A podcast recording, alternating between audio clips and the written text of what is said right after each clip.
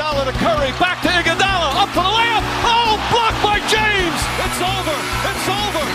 Cleveland is a city of champions once again. The Cavaliers are NBA champions. That sound means it's time for Cavs on the Break NBA podcast. I am your host, Chase Smith, and with me, as always, Cavs insider Cameron Carlin. Cameron, what's up, dude? Chase, how you doing, my man? Dude, I am doing great. Let's jump right in. We have so much to talk about. The Cavs have dominated a drama filled week, Cameron. Uh, let's just get things started with our first segment here kind of rapid reactions to the week. Cameron, the Cavs are in struggle mode. What can you tell us, dude? Yeah, yeah, it's it's it's crazy. About the first thing I word I could think of is turmoil. It's yeah. just so much is going on on top of losing games. I mean, it's hard to you don't even realize the Cavs are three and seven in their last ten. It's like each loss mounting on top of everything with the drama that you hear about coming out of the locker room.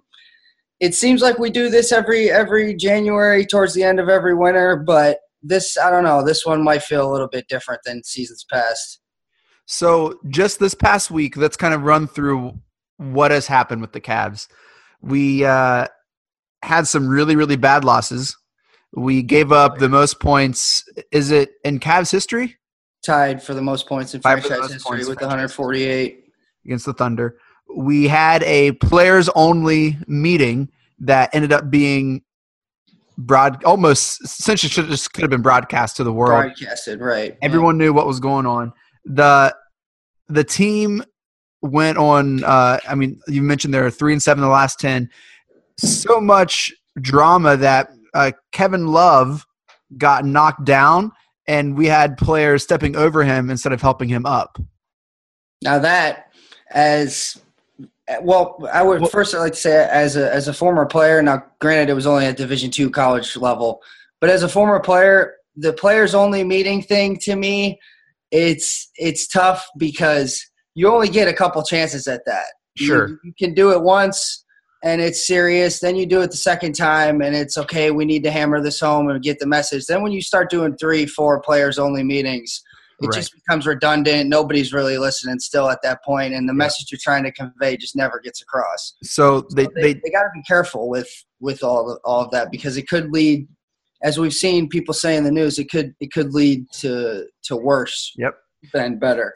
So there's obviously stuff going on in the team. We've had rumors of coaches being fired, rumors of players being traded, and now to top it all off, Cameron Stephen A. Smith reported yesterday that Dan Gilbert is looking to sell the team. And over all of this hangs the cloud of what is happening to LeBron it's it's Cameron because the Cavs. Cameron, let me ask this: Who's better right now, the Browns or the Cavs? It's uh, that's it's funny because that's literally what it seems like. Almost anything that you could come up with that could be going wrong, you would say is going wrong right now. They're losing games. LeBron's going to leave. Isaiah's hurt and not doing good. They're not. They're everyone's ganging up on Kevin Love. The owner wants to sell the team. It's literally just the what what looks like from the outside of the the absolute bottom. So but, talk us off the ledge, Cameron. Talk us off the ledge because right now, Cavs Twitter is hysterical. They're in hysteria. Cavs Reddit is just like, oh my god, this is the word. Like it, it is like a code red Armageddon. Cameron, talk us off the ledge here, man. What what can you tell us fans who are looking at this and we're like, this is the beginning of the end. Like this is it. It's happening. Yeah, well, the the one thing that I will say is that this team is definitely not finished. There, I think that that has somewhat to do with some of the struggles as well as that the team and everyone knows that there's going to be pieces added and pieces taken out of this team. Mm-hmm. So they know that they're not even a full team yet. They're still integrating pieces. Again, they still have the mindset of it. What what really matters is May and June January, yes, it matters, but as long as the Cavs make the playoffs, how they're performing and the attitude of the team in May and June is all that matters at the end of the day. Well, it matters to me because I have a, a bet with LeBron to be the MVP. So, so that matters to me. So, Yeah. so these I- months I- matter to me. I hear you. I've had an ongoing bet with one of my buddies too. It's it's double or nothing now for up to like two hundred dollars now for LeBron to be an MVP for the past four years as well. But That's hilarious. So yeah, I would like to imagine he's he's probably slipping in that a little bit with this with this going on. Yeah, yeah, he was the front runner for sure. So, all right, so let's let's start here. Uh, what trades do, do you like legitimately see happening with the team? Like, what moves can you see us making? It's it's definitely hard to tell, but I, one thing I could say is that the George Hill deal, that's not something where Cavs get George Hill and you think that wow they they fixed everything, but in no way, shape, or form does adding George Hill to your team make you worse. It definitely makes you a better team. He's a good guard who could guard both positions in the backcourt. He could guard your point guard or your two guard. He's a solid size, about six four um, and he's able to shoot the three. He's been over a forty percent shooter the past couple of years from three point land. So someone that's able to play defense, guard the point guard, and spot up and knock down threes always fits in well with LeBron. And uh, LeBron led team. This is my question: Why would they not sign him last year in the offseason if I- if they knew that he could play both ends and that he could shoot the three and that he's got length? Why would the Cavs not? Why would they pursue Derrick Rose and not George Hill? Um, I just have to believe that they couldn't afford it. George Hill's. That's one of the. I think that that's one of the reason things that's holding up this trade right now as well. Is George Hill's got a twenty million dollar deal guaranteed for next year as well, and you signed Derrick Rose for the veteran minimum for two point three million. So you would take, at the end of the day, you'd take your chances with uh, Derrick Rose over George Hill in that situation when you're going to save eighteen million dollars, especially with the type of cap situation that the Cavs have been in. So who would the Cavs give up for George Hill? What's the trade rumor? it's rumored Shumpert and um, Channing Frye. See ya. And I'm I, I'm I'm reluctant on Channing, on giving up Channing. He I I um, do not understand how he's not been a part of the rotation. He, if you look, he was in the lineup the whole entire time when Tristan was hurt. When we went on a 13 game winning streak, true. even if you throw the guy in there for 10 minutes, he could get hot and hit three three three pointers for you and flip the game around. yeah, he's still suspect on defense though. He's very yeah. He's definitely struggles on defense, but I mean, you could with the. It's not like he could get much worse. You could ta have. I feel like you could have him out there for a little bit. It is true. Sh- Shumpert, though, to be honest, I've been underwhelmed with Shumpert his whole time here. In a perfect world, Shumpert would be the guy that you could stick on Klay Thompson or Steph Curry, and you would feel very good about that. Sure. where he was in his career when we got him. 2015 in the finals, he was being left wide open and he wouldn't shoot, or when he did shoot, Right. he missed. And the Right. past couple, I mean, missing shots is like horrendous on offense. He, he was I'm, I'm in the Yeah. same boat, man. Yeah, he dealt with a lot of injuries, but you know that that was a while ago. When he was with the Knicks, he was a lot better shooter. He was more bouncy, a lot better defender. He still has game, definitely, but if he's a casualty to bring in a better player, it is what it is. Are there any other trades that that you're hearing the Cavs are looking to pursue? Um, I I would like to imagine they're always knocking the door on Paul George, but at, as we've seen as of late, that door is definitely closing. Um, with Russell Russell Westbrook endorsing him big time, calling out the media, calling out everybody for him not being an All Star, which I would I agree he should be an All Star too. He's probably one of the best two way players we have in this game. He's leading the league in steals and averaging 21 a game next to Russell Westbrook being able to do that and, and the way he plays defense, the guy's got to be an all star. Pretty upset he's not a Cavalier as well. Sure. So, uh, do you see Ty Lue finishing the season with the Cavs? We're just we're just like running through these, man. Yeah, it's I, I'm I'm gonna be honest with you. I do see him saying I because a couple wins does a lot for you, and if the cat the Cavs got um, the Pacers and the Pistons coming up, uh, both home games. Even if the Cavs win two games in a row, it just calms everything down. One and that will allow them to get new pieces in. Then they'll give them time to integrate new pieces, and I think that he'll be able to outlast that because we should be winning some games here soon. Yeah. So, all right, I, I want two names, Cameron. I want one player you can see the Cavs targeting, and one coach that you can see the Cavs targeting targeting after we lose these next two. after we lose these next two. I like that.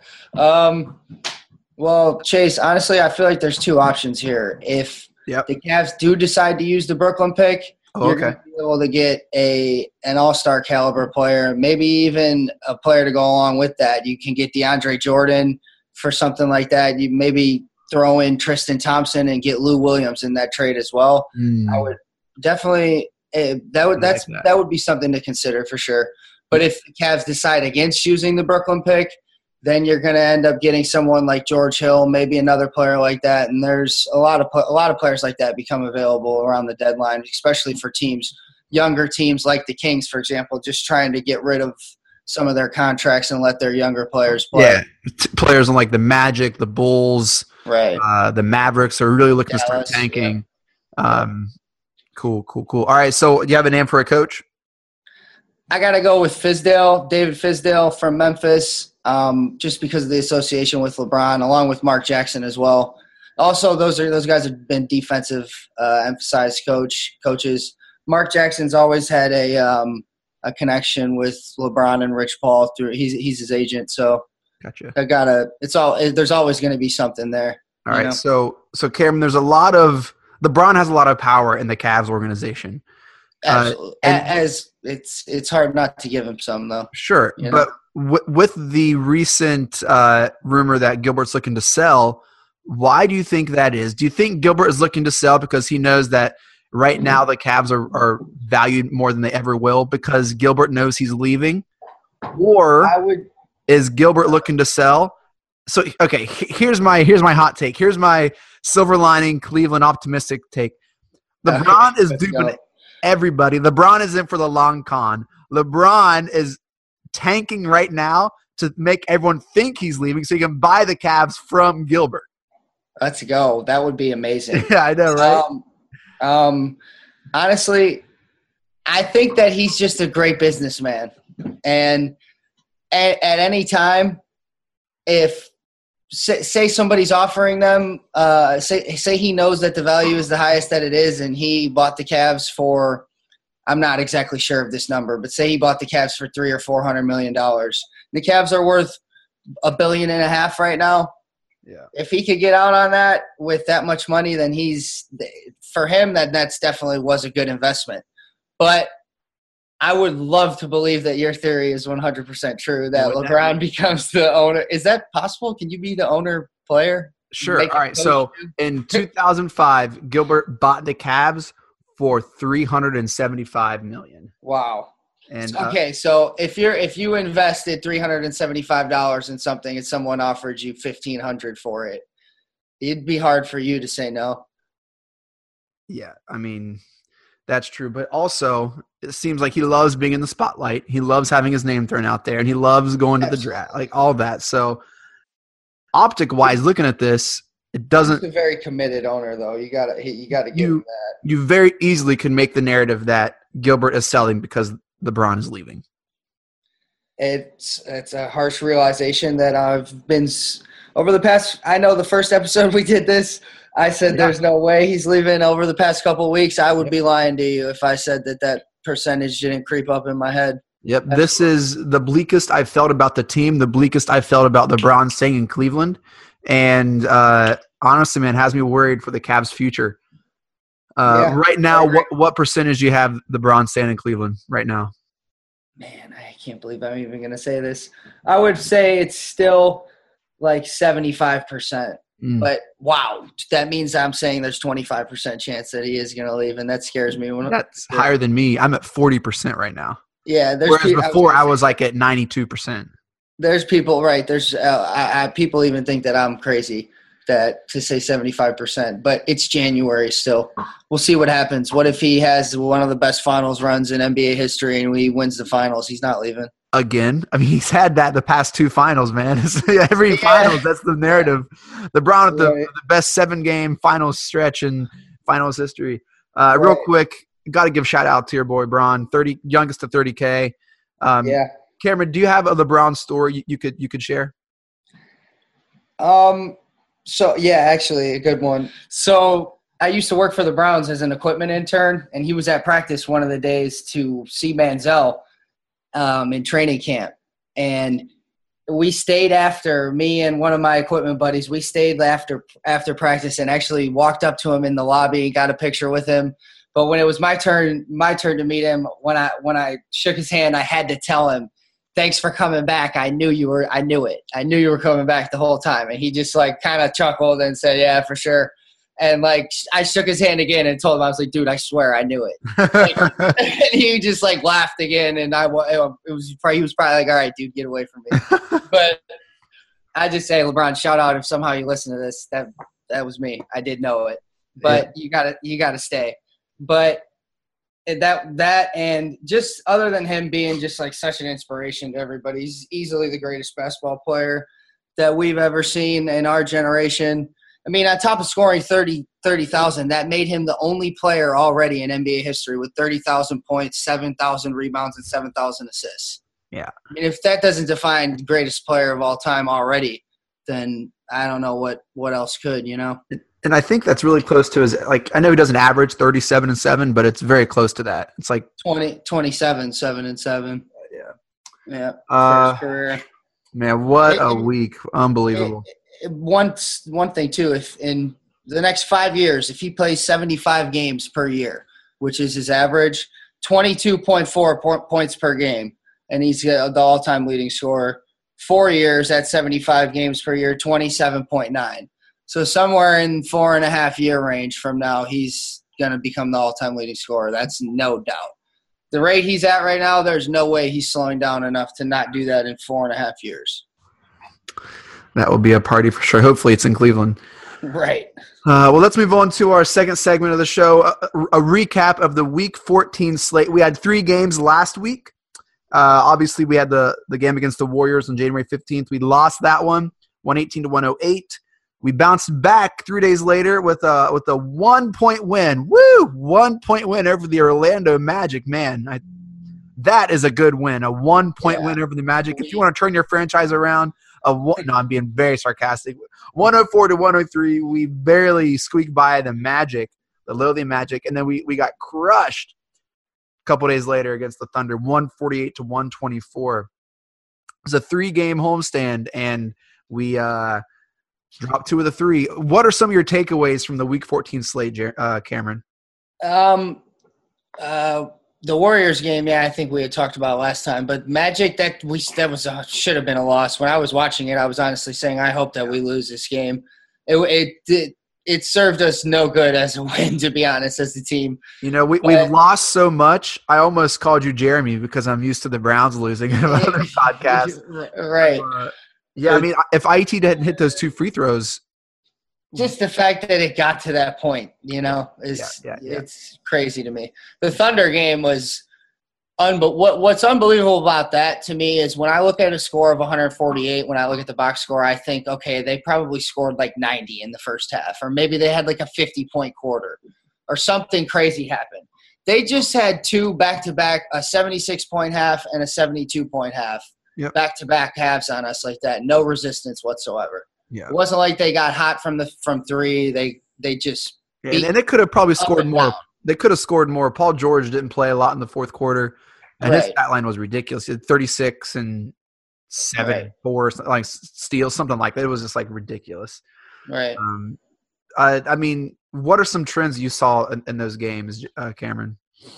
Same stuff that's been going on. Horrible for the this past month. Horrible three point shooting, and uh, horrible defense. I mean, J.R. Smith in January, I hate to keep ragging on him, but do it, do it. The guy's 32% from the field, 24% from three, averaging six points a game.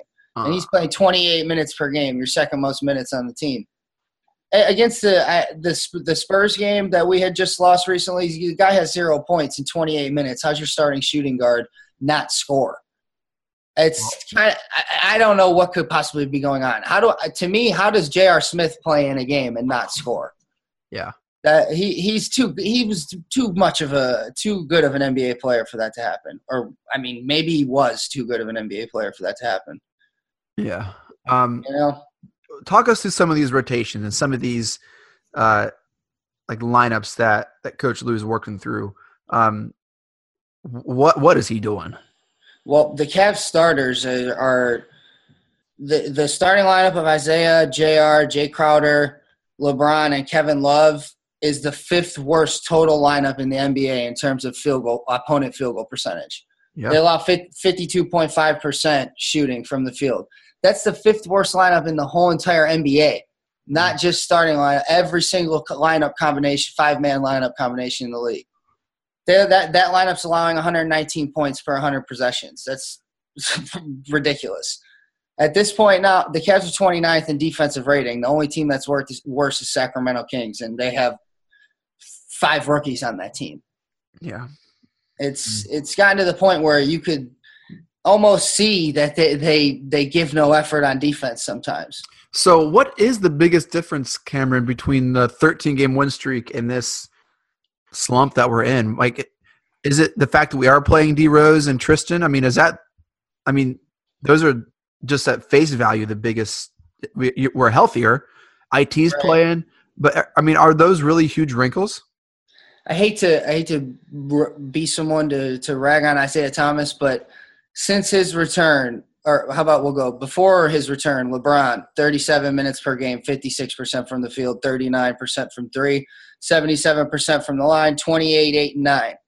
Since Isaiah has returned, 35 minutes a game, he's shooting 50%, 23% from three, 23, 7, and 7. Isaiah's got a usage rate of 32. Kevin Love during that, that period when he's back, usage rate of 23. So Isaiah Thomas is using the ball roughly as much as Kyrie Irving was last year, and he's shooting 35% from the field. Yeah. It's I, I, hate to say, to to be a guy to rag on him again. He's one of the worst guy. defenders. He's one of the worst defenders in the NBA. There's no hiding that. But you can't be that bad on defense, hold the ball that much, shoot that bad from the field. The guy's just got to play better. I know he's just coming back too, but he's just he's got to play better. Jay Crowder again, got to play better. J.R. You guys they got to play better. It's it's really that's really what it comes down to is is the players that you're counting on they got to play. Well, I'll say this about Jay Crowder. Um, last year, when the Cavs played the Celtics in the in the playoffs, and we were leaving him wide open, I, I wanted him to shoot. Every time Jay Crowder shot the ball last year, I thought, "Oh, that, that's a that's a win for the Cavs." And Yeah. and the fact that he's on our team now, I I, I I'm not a big Jay Crowder fan. I'm not a big. Um, you just see my tweet earlier. I said that uh, this will tell you how I feel about Todd Haley. I said Todd Haley is the Jay Crowder of the NFL. Yeah. Well, hopefully, I mean, hopefully they both, can, in your opinion, can turn it around for our sake Yeah, because I don't know, he- I, I don't know either. It, right. He's he's struggling. I would I would not uh, I would not be hesitant to include him in, in some sort of package if No. we could get someone better back. That's for So sure. we uh r- really tough week 14. Going into our our final segment, week 15 slate. We have three games again this week, Cameron. Uh, we've already played one. We we we dropped to the Quiless, the Manuless Spurs. Yeah. Just let me repeat that Okay. again. Pau Gasolis. Quiless, Paulus, and Manuless Spurs. 114 to 102 in San Antonio. That was on Tuesday. We play on Friday. The Pacers come to uh, the Q, and on Sunday the Pistons come come to Cleveland. Cameron, if we lose these next two, is Ty Lue gone? It's, it's I said hard. it joking earlier, but um, with, with the firing of, of Jason Kidd, I mean this something has to be done. That that will reach a, a boiling point. Yeah, it would, I would, I would assume so. However, I don't think that that will be the case. So let's just uh, hope not, because we don't want it to get that bad. Mm. A, a, a win against the Pacers will be is a good game on a Friday night. Pacers at home, they're a playoff team. They got an All-Star Victor Oladipo. Cavs should, should be able to take care of them at home. these aren't easy games. The Pacers always play us tough, no matter where where that is. And, and the Pistons, man, I mean, I feel like the Pistons are, are made to play the Cavs really tough. They're grit and grind on defense, and they are incredibly efficient on offense. Um, Yeah. and so, honestly, man, I have a really bleak outlook. Um, I I think the Pacers are playing harder. Uh, and so I think that gives them an advantage. I think the Pistons play incredible defense, and uh, the fact that they're not having players meetings and stepping over guys and they get knocked down, I, I would say you know, something has to be done. Um, and uh, I'm not looking forward to this to these next couple The- games. I, I think they need to get Kevin Love mo way more involved. How's the guy shoot only eight shots again against the Spurs? The guy is ten and twelve. What have what is that game if he shoots 18 shots? He's going to have like 30 and, and 12. You got to give the guy the ball. Uh, we will see. So, uh, uh, Cameron, what what are some of your final thoughts, man? They just they need to get a couple solid wins under their belt. Go through. They're going through adversity together. It's anytime you're in a sport that build that can build you or it can break you. So they need to let this. They need to let it build them. You go through the adversity. You win a couple tough games together, and it it it makes you even stronger. So I think they just need to. They once once these trades come through, if and when they need to really stick their head down, get to the grind, and get some wins. Yeah. Uh, you can follow us on Twitter at Cavs on the Break. If you can send us an email, podcast at CavsOnTheBreak.com. You can follow Cameron. Cameron, where can we follow you at? At Cameron Carlin. And you can follow me on Twitter at the Chase Smith. Cameron, you have a great weekend. Yeah, you too, man. Mike Breen, take us out. Congratulations, Cleveland. Your decades long wait is finally over. The Cavaliers are NBA champions.